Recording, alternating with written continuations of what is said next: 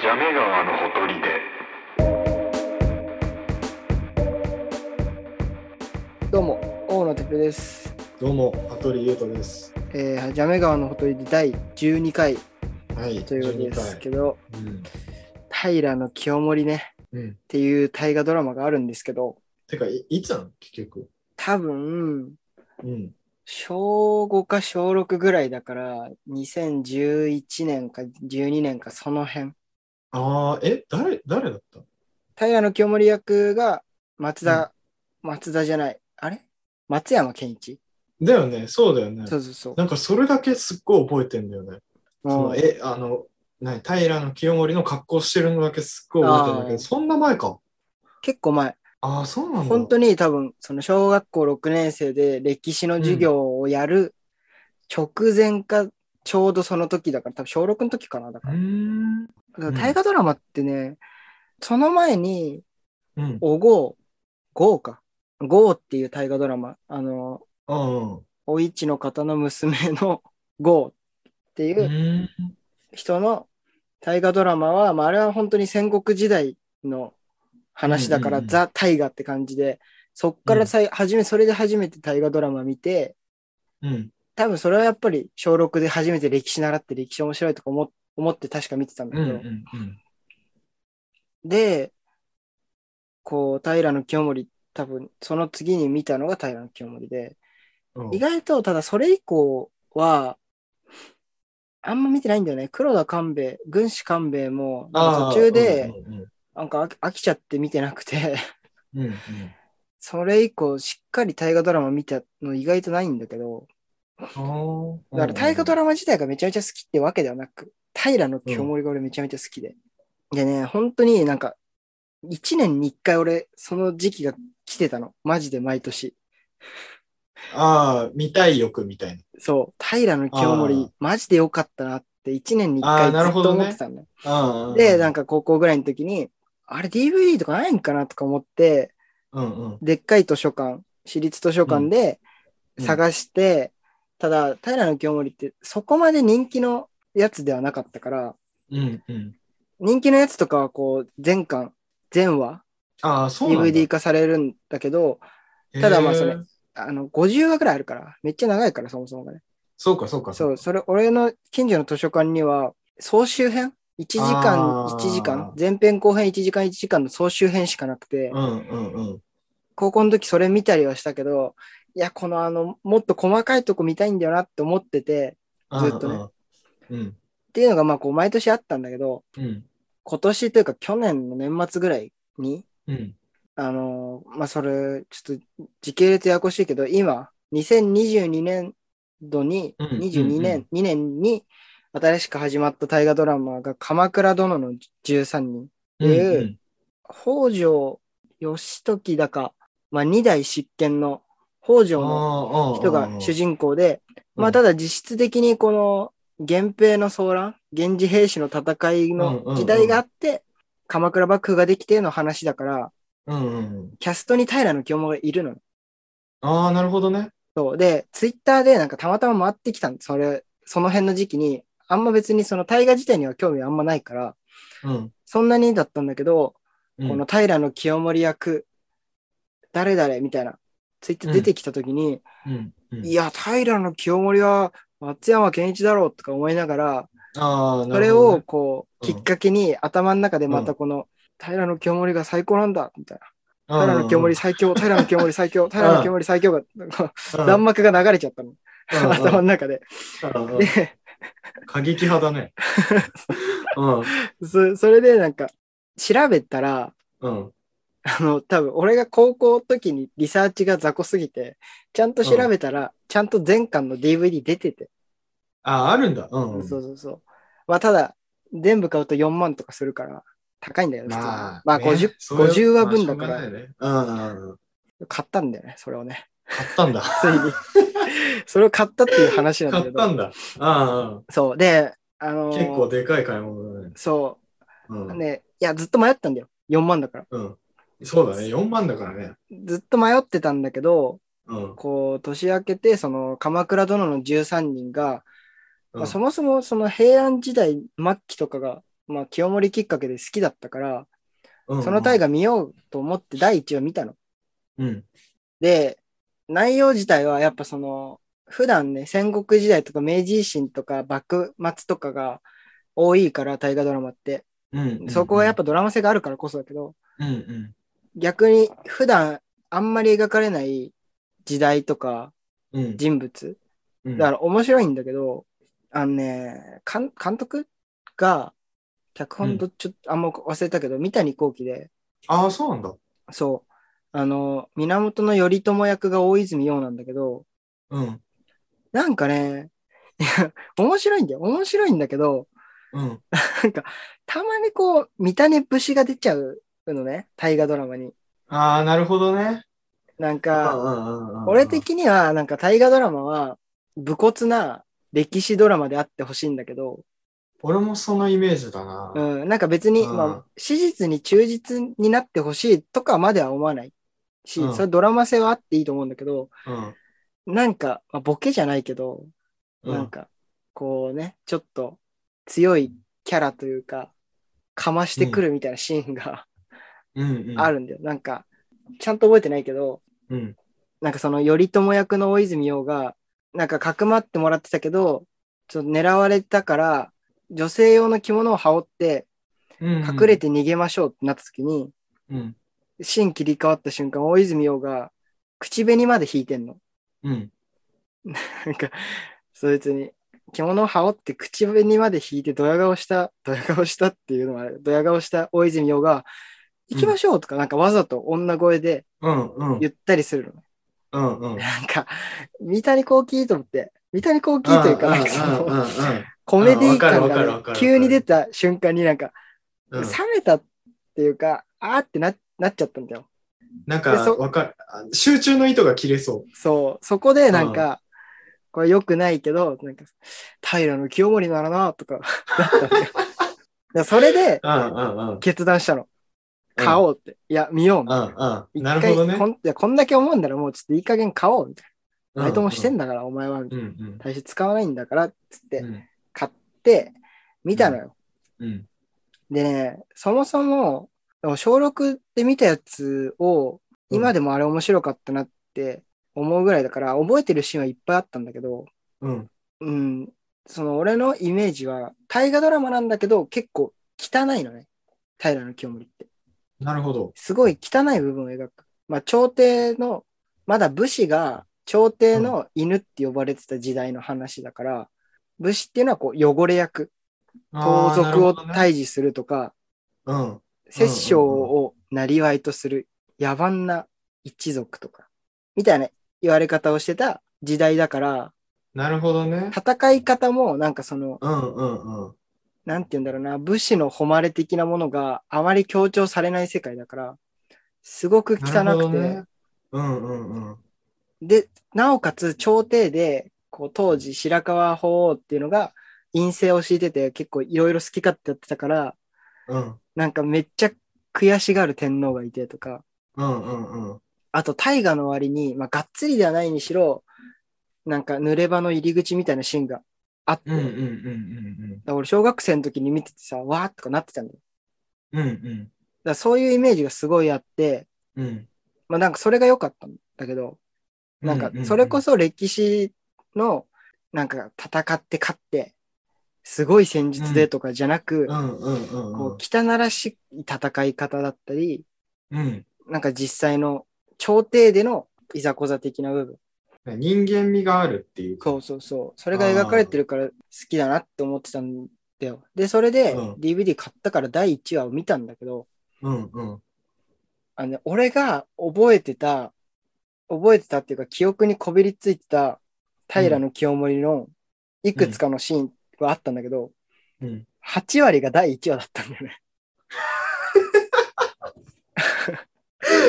あのいや全話見たよ、もちろん、当時。うん。ただ多分、いや、それはその、相当多分1話が俺衝撃的で、ああ、なるほどね。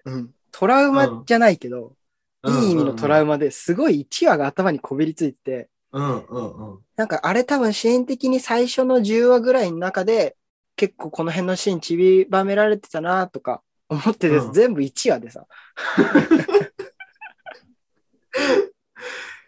すごいよ結。構じゃあ、1話で結構行くんだな、じゃあ。いや、そうだ、1話が、まあ、その、ドラマの1話だから長いから1時間以上あるんだけど、最初、清盛出生の話で、ネタバレとか、まあその DVD 手に入れることがそもそもハードル高いから、あんまあれだけど、うんまあこう、清盛が生まれてくることに際して、こう、いろいろあるんだよね。平家と朝廷とでこう、うんうんその中のやりとりがすごい面白いんだけど、うん。もう第1話で、まあ、濡れ場っていうか、こう、抱こうとするシーン。ああ。が2個あったし、あ、2個あったんだ。あったし、あと、へえ開始2分でうん。盗賊を退治しに行く、まあ、清盛の父親と、まあ、祖父、平の忠盛と正盛っていう人たちが、朝廷に命じられて盗賊を退治しに行くっていうのが結構冒頭のシーンであるんだけど、うんもう結構グロいの。うん。ああグロい。し、夜だし、うん。なんか泥まみれになって戦うし、うんうんうん。で、なんか血が妙に鮮やかというか、鮮やかでもないんだよな。ちょっとピンクがかった血の色で、うんうん。いや、グロくて、エロくてう、んうん汚いドラマなんだよ。うん。うんうんうん。でもこれは、あの、それこそ、想像してた8割が第1話に入ってるっていうぐらいだから、うんうん、俺が清盛好きな要素なんだけど、それは。うんうんうん大河でそれをやるからこそ、面面白かったんだけど確かに。うんめちゃめちゃだなと思って。うん。まあだからこそなんかリアリティがあるんだよね。あるね。そう。やっぱ当時って、それこそまだ武家政権じゃないから、朝廷が支配してた時だから、うん朝廷のきらびやかな感じっていうのは、それこそなんか源氏物語とか紫式部とかのイメージああ、なるほど。うんうんうん。で、、こう華やかな時代のイメージだけど、うん。実際今日の街を出てみると、こう全身土だらけの、まあ今でいうホームレスみたいな人がうん。盗賊としていっぱいいてとか、うんうんその道端で賭け合っててとか、うん。うんすごいリアルに描かれてるから、うんもう。全体的に汚い。うんうんうん。なんか俺の中でイメージぴったりきたのは、芥川龍之介の羅生門を読んだ時に、ああ、なるほど。ううみんなが想像する。るものうんうんうん。が、すごい忠実に描かれてる感じがするんだよね。うんうんうん。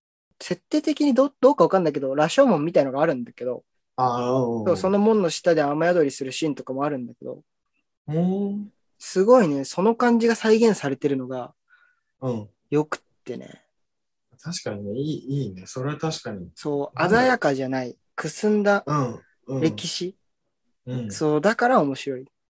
なるほどね。確かに。うん。いや、本当にね、残酷すぎるんだよね。なんか、うんうん強さが、強さっていうか、なんか、戦国時代とか、それ以降って、武力だったり、知力だったりで、うんまあ、成り上がるなり、こう、生きていく。うんそれが強さだったりするんだけど、うんまあ、努力とかね、もっと言うと。うだかんらこの時代は本当に、血、血筋の時代だから、うん。血筋がどうかみたいな、お家がどうかんんが判断基準の時代を描いてるから、うん。うんまあ結構こう血が結構キーワードになってくるんだけど、多分平野清盛っていうドラマうんうんは。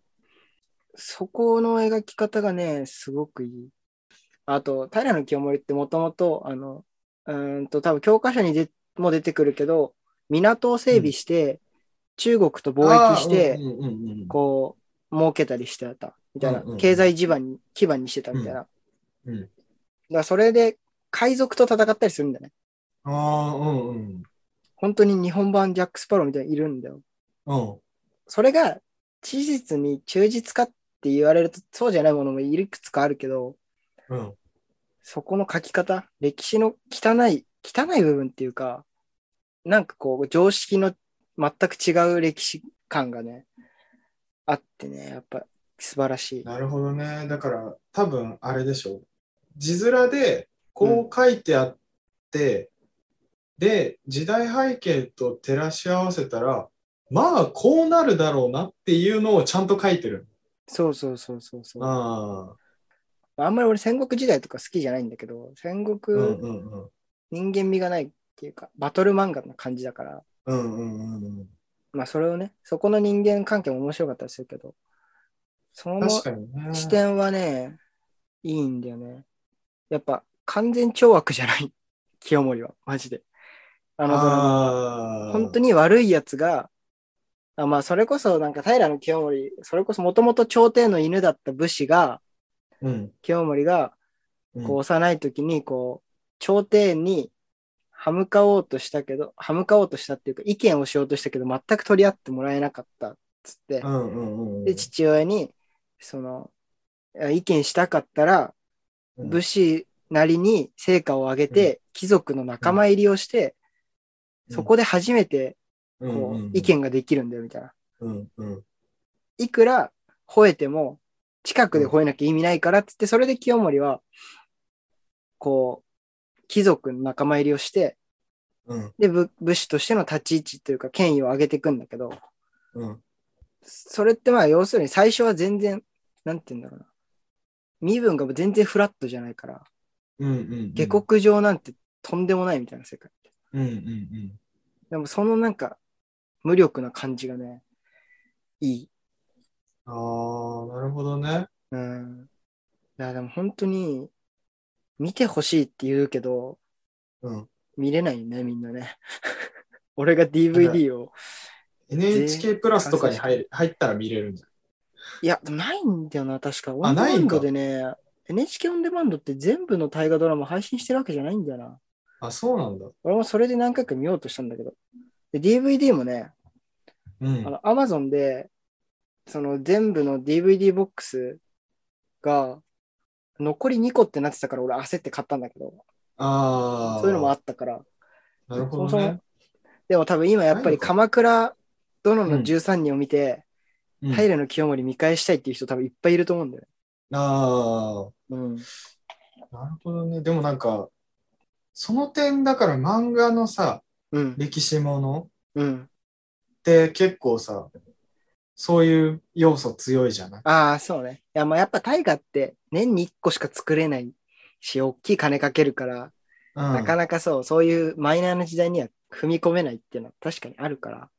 そう、なんかそれ好きだとやっぱ、あ、キングダム好きなの順当じゃないああ、すごいそうね。うん。そう。まあもちろん戦国時代だけど、うん。古ければ古いほど俺は多分好きなんだよね。歴史って。あなんか常識とかがもう全く違う同士だからあ、うん。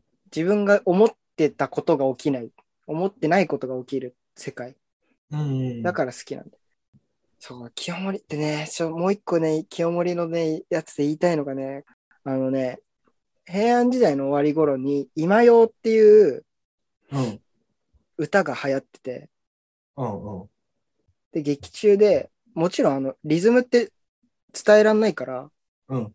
おそらく多分オリジナルでメロディーつけてるんだけど、ああ、なるほどね。うんうんうん。うん、なんか、遊びをせんとや生まれけん、戯れせんとや生まれけんっていう、まあ、うん歌の、多分歌詞だけ残ってて、うんオリジナルで節をつけてあって、うん遊ぶために生まれてきた、戯れるために生まれてきたみたいな、うんうん。こう、ある意味その当時の人たちにとって流行歌だから新しい概念なんだよ、それって。うんうん遊ぶために生まれてきたとは何事かみたいな。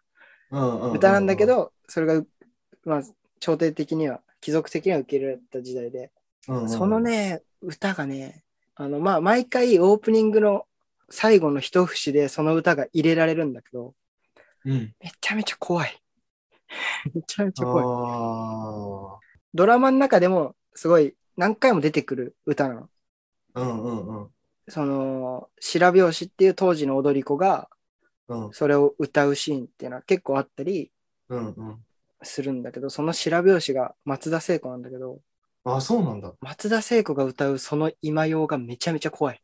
俺と、それトラウマの一つなんだよね。へーなんか聞く限りだけど、うん。そのなんて言えばいいんだろう。そのタイプの怖いって何なんだろうな。いや、ほん、なんかそう、ホすラーごい映不画思議のだよね。挿入歌みたいな怖さだな、俺はそれ。いやー、なんかね、その、 毎年清盛ってよかったなっていうノスタルジーに駆られるたびに、うんレビューとかを、なんか検索したりすると、うんなんか、レビューサイトみたいなのがあったりするんだよ。うんうんうん。で、あの、本当に、もともと知ってたけど、本当に賛否両論が分かれるというか、好きな人は好き、嫌いな人は嫌いなんだよ。うんうんうんだから大河ドラマっぽくないからこそ好きなう人んうんうんうんも、俺みたいに好きな人もいれば、ぽくないから受け入れない人もいるし、うんうんうんそれこそ、まあ普通にあの8時に流す内容じゃねえなって思ったし、まあ確かにそれはそうかもしれない。ウィキペディアだったっけななんかにね、もうね、堂々となんか、内容が難しかったり、登場人物が多かったり難しかったりで、うん。視聴率的には結構悪かったけど、熱狂的なファンが多い作品ですみたいなの書いてあって、なるほどこれね。神。平の清盛は神っていう話ですね。ああ、大河見るいいね。全然見ない。タイガね、全然見ないね。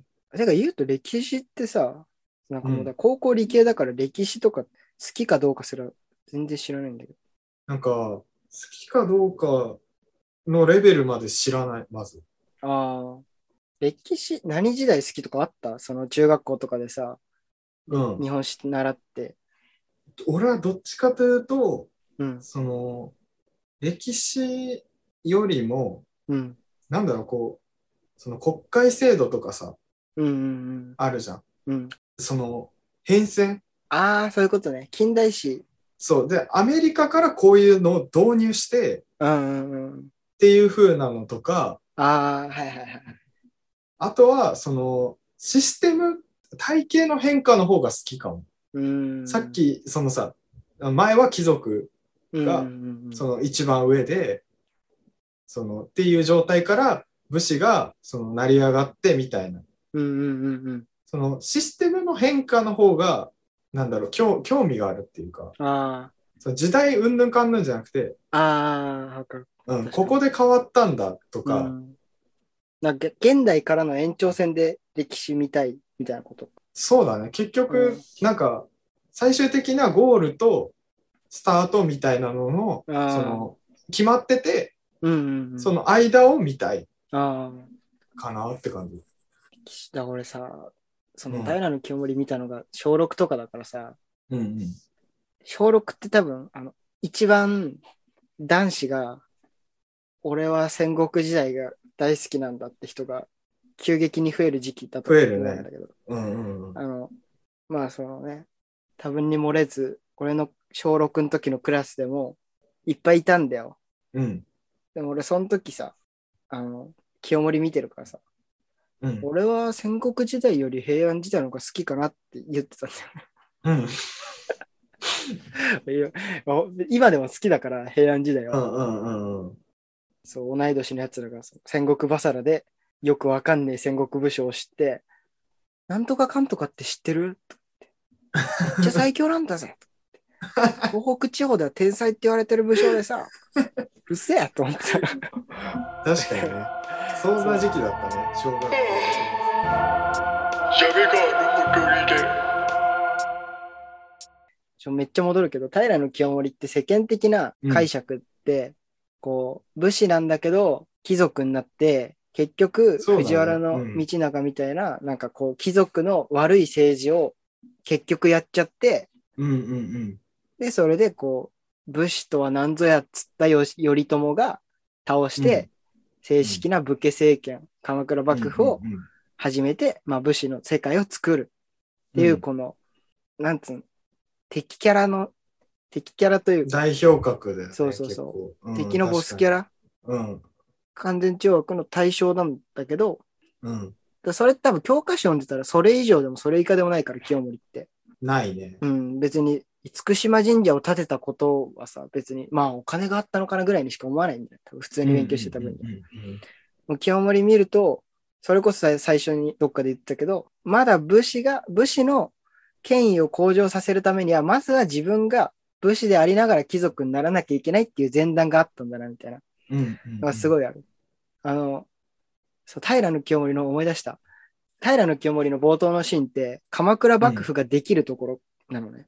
ああ、なるほどね。壇の浦の戦い、壇の浦でうんうんうんうん、あの兵士を滅ぼしましたっていう報告が来て、頼朝がそれを聞いて、うん、うわーっつって、うん、これからは武士の世じゃっていうところから始まるんだよ。うんうんで、その部下たちが、うあん。のまあ、兵士なんて貴族の真似事だとか言うんだけど頼朝がこう制して、いやうん平清盛なくして武士の世はなかったって言って始まるの、うんうん。激アツないんいですよね。うんすごいいいのいやまあそういいねだいぶ拡大解釈だけどそれこそ兵士を滅ぼした頼朝が、うん。その頼朝って清盛に父親殺されて一応うん命だけは子供だからっつって、それこそ伊豆に流されたりするっていう流流れもあるけど、うんその頼朝が平清盛なくして武士の世はなかったっつって始まった上でこう武士として成り上がっていくための清盛の物語みたいなのが始まるから、そうか。なるほどね。そうなんかその清盛っていう歴史上の人物のうん。その、まあ、日本史としての現代につながる歴史の中で、清盛の意味みたいなものなをるほど考えさせてくれるというか、教えてくれるドラマなんで大切なピースだね。そうやだっからあれなんだよナレーションっていうか語り部うんでドラマってあるじゃん、ぱいるいでる。大河ドラマって特にその人物説明とかが多いから、うんうんうん必ず語り部っているんだけどうんうん。それがね頼朝なんですよああ、なるほどね。そうだからそれもね面白いリスペクトなんか清盛へのリスペクトを込めて頼朝があそうそれはやっぱね清盛のなんか面白さの一つなのかなって思あ、なうるほどね。確かにね、そういう見方できないもんな。そう教科書じゃな。そうそうそう。大河ドうラマ。いん。や、だから、鎌倉殿の13人は本当にうんボケないでほしかっなるほどた。ねボ。ケないでほしかったんだったら、三谷幸喜に頼むこと自体が、まあ、違うから、まあ、頼んだってことは、違ううんまあ、エンタメ性そういうは必要なんだなって NHK が踏んでのことなんだろうけことだよねど、もちろん。ううんあれなんだよね、やっぱその、よく知ってる時代でエンタメ盛り込んでくれるのはいいんだけど、うん。それこそ清盛の時代とか源平の騒乱とか鎌倉幕府の国づくりみたいなのが多分この今年の大河のテーマなんだけど、うんうん。マイナーな時代にねあんまりコメディを入れてほしくはないねもともと多分状況説明でごちゃっとするしね。そうそうそう難しいからさまあ、うんそ。このね入り口の狭さを逆にコメディで間口を広げてるっていうのはもちろんああーるまかあら、確かにそうかそうか。それもあるのだからか。そっちの方が本当は強いからうんうん。そう。多くの人に見てもらうためには必要なんだけど。まあネゲームバリューもあノるスタし、ルね。ジーで。そうね。いや、だから俺は当分、平の清盛を見るので忙しくなっちゃうんでね。うん、いいじゃない。幼少期の平の清盛役、誰だと思えー、誰だろう ?2011 でしょう ?2011。全然知ってるけど、知ってるけどね、うんこれ当てたら多分相当すごい。加藤清史郎あ、違う。神木隆之介。違う。あ、でも、うん幼少期だからもっと下うか。ん、も、うん。加藤清史郎よりちょい上いや、でも多ちょい分、上本当に同い年ぐらいって考えるのが自然かな。ちょい下か、俺らより。俺らよりちょい下うん。ちょちょっとヒント、ちょっとヒント。子役じゃない。子役じゃない逆に子役じゃなくて、清盛の幼少期やりそうな人を見つけたら、もうそれ答えの可能性あるけど。誰だこれね、同い年前田前田の弟なんだよね。あーおえ大城だっけ大城。そうか。このこの子がね、いいんだよね。めちゃめちゃいいんだよね。そうか、そうだ。今、今も結構、バリイケメンになってるようん、すごいイケメンになって。で、しかも、あれなん、なんか、あの、う序盤でうん。盗賊を倒すシーンみたいなのがあるって言ったけど、うんうんうんそのシーンで平清盛の父親の平忠盛っていうのが、盗賊の棟梁を殺すのね、っうん。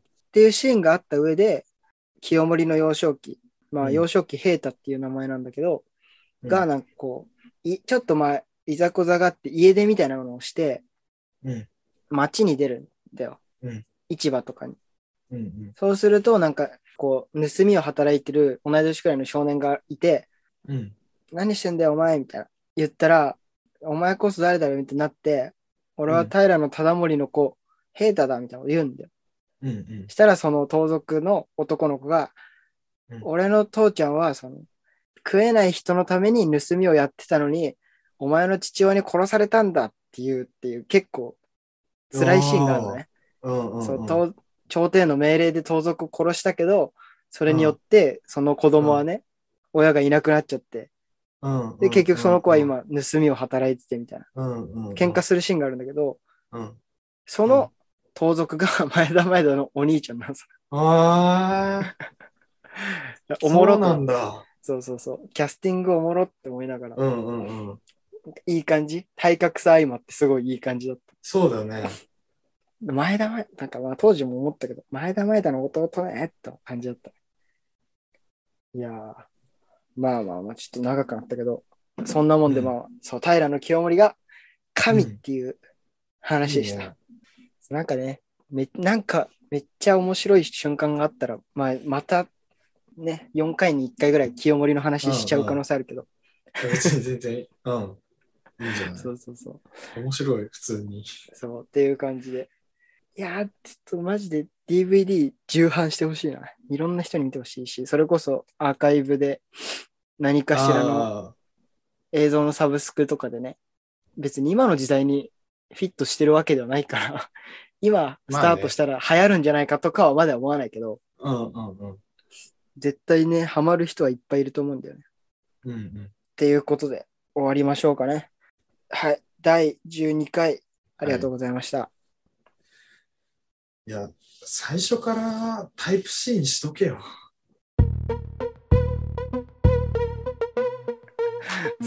心の闇声。川のほとりで。アップルに対する心の声ね。